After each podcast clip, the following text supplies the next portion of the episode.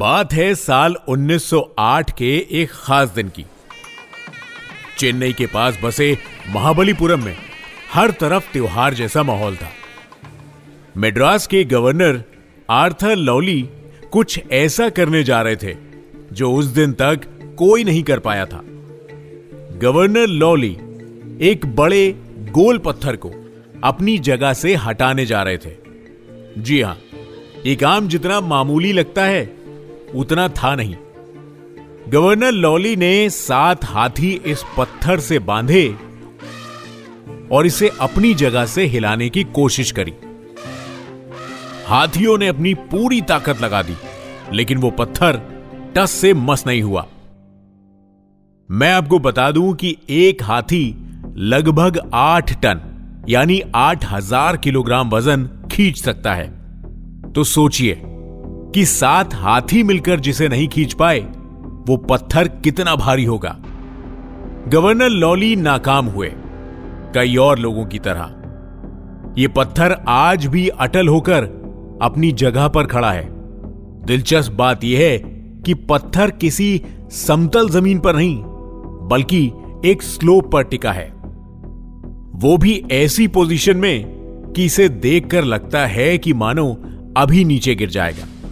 लेकिन हजारों सालों से ना कोई इंसान और ना कोई मशीन इसे अपनी जगह से हिला पाया है। ऐसा क्या खास है इस पत्थर में जो कोई आंधी, तूफान या अर्थक्वेक भी इसे 1 इंच नहीं हिला पाता? चलिए मिलते हैं इंडिया की एक और दिलचस्प मिस्ट्री से।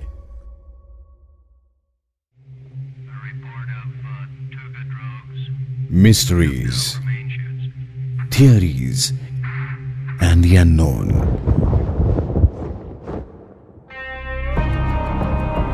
The India classified podcast, a red FM original.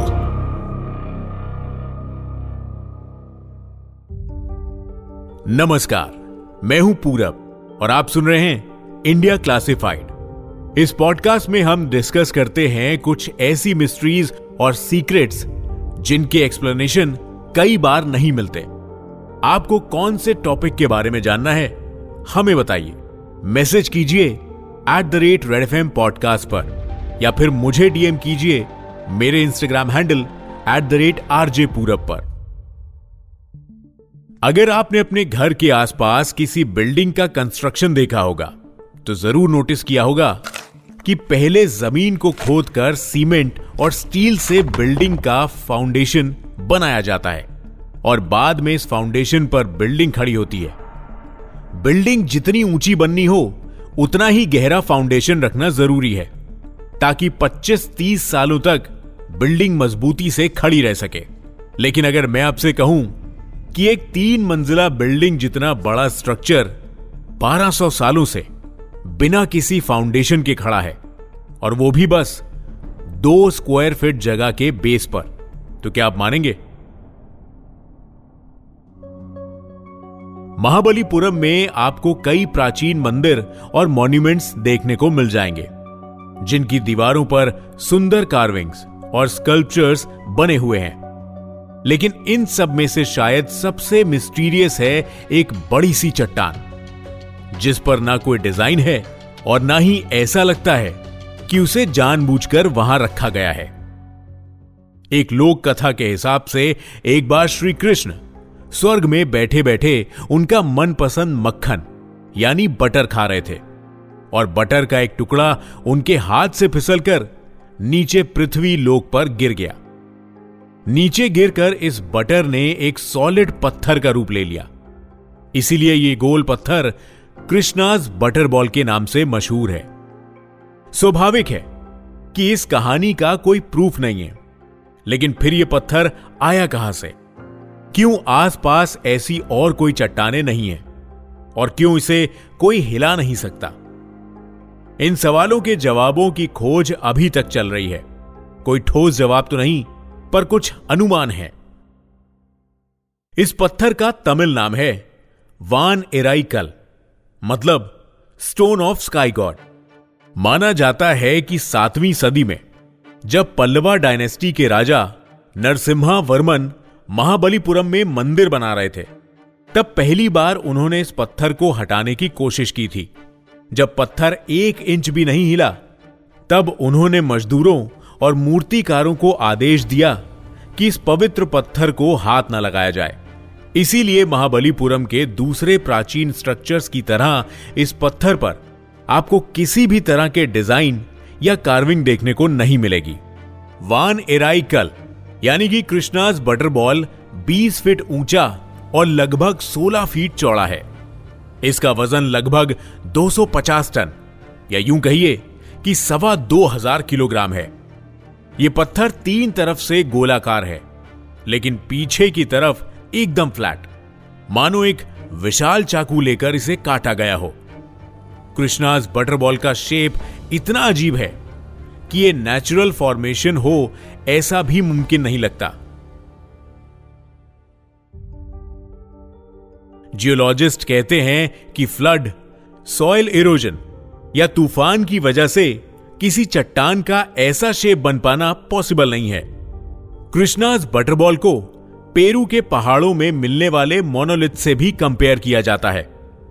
Monoliths ऐसी विशाल चट्टानें होती हैं जो नेचुरल फैक्टर्स से शेप लेती हैं, जैसे वॉल्केनो के लावा से बनने वाले मोनोलिथ।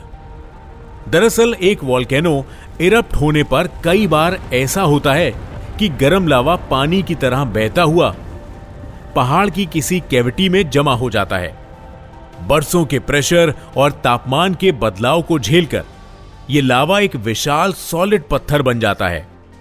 अगले कई साल के सॉयल इरोशन से इस पत्थर के आसपास की मिट्टी धीरे धीरे बह जाती है और यह विशाल पत्थर यानी मोनोलिथ दुनिया के सामने आता है। ऐसे कई मोनोलिथ्स पेरू के प्राचीन शहर माचू पिचू और ओयांते तांबो में देखने को मिलते हैं। इनमें सबसे फेमस है माचू पिचू का द सीक्रेट रॉक। दिखने में मामूली लगने वाले इस पत्थर को आप ध्यान से अगर देखेंगे तो नोटिस करेंगे कि इसका शेप पहाड़ के अपोजिट खड़ी पुमा सिलो हिल से हूबहू मिलता है, जैसे किसी ने पत्थर को हिल का आकार देने की कोशिश की हो।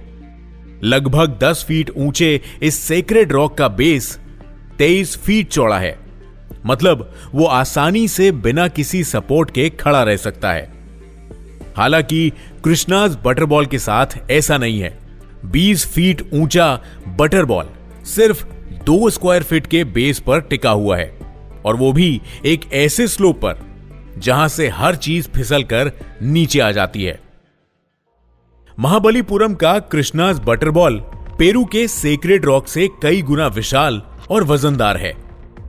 इसकी भव्यता और खूबसूरती देखने वालों को आज भी चौंका देती है। सेक्रेड रॉक की तरह इसे भी लोगों ने पवित्र माना है। स्टोन ऑफ स्काई गॉड कहे जाने वाले इस पत्थर से और भी कई थ्योरीज जुड़ी है। कई सदियों पहले लोग मानते थे कि इसे देवताओं ने यहां लाकर रखा है। बाद में इसे एलियन से भी जोड़ा गया, क्योंकि इस सवाल का जवाब किसी के पास नहीं है कि मॉडर्न मशीन्स के बिना यह 250 टन का पत्थर कैसे यहां रखा गया। कहने वाले ये भी कहते हैं कि दुनिया में कई बैलेंसिंग रॉक्स हैं जो ग्रेविटी और फ्रिक्शन के नियमों को फॉलो करते हुए बड़े ध्यान से रखे गए हैं।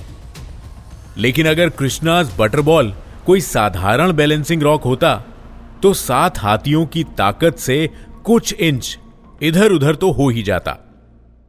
आखिर कौन सी ताकत ने इसे यहां रखा होगा, और क्यों कोई तूफान, बाढ़ या अर्थक्वेक भी इसे हिला नहीं पाते? आपको क्या लगता है? बताइए हमें हमारे ऑफिशियल इंस्टाग्राम हैंडल @redfmpodcast पर, या मुझे मेरे इंस्टाग्राम पर डीएम कीजिए। मेरा इंस्टा हैंडल है @RJ Purab। मैं आपसे मिलूंगा इंडिया क्लासिफाइड के अगले एपिसोड में, और हम डिस्कस करेंगे कोई और मिस्ट्री और उसके पीछे की थ्योरीज। तब तक के लिए नमस्कार, जय Hind. You were listening to Red Podcast India Classified, written by Mihir Joshi, audio design by Aayush Mehra, creative direction by Dhruv Law. Send your feedback and suggestions Write to us at podcast@redfm.in.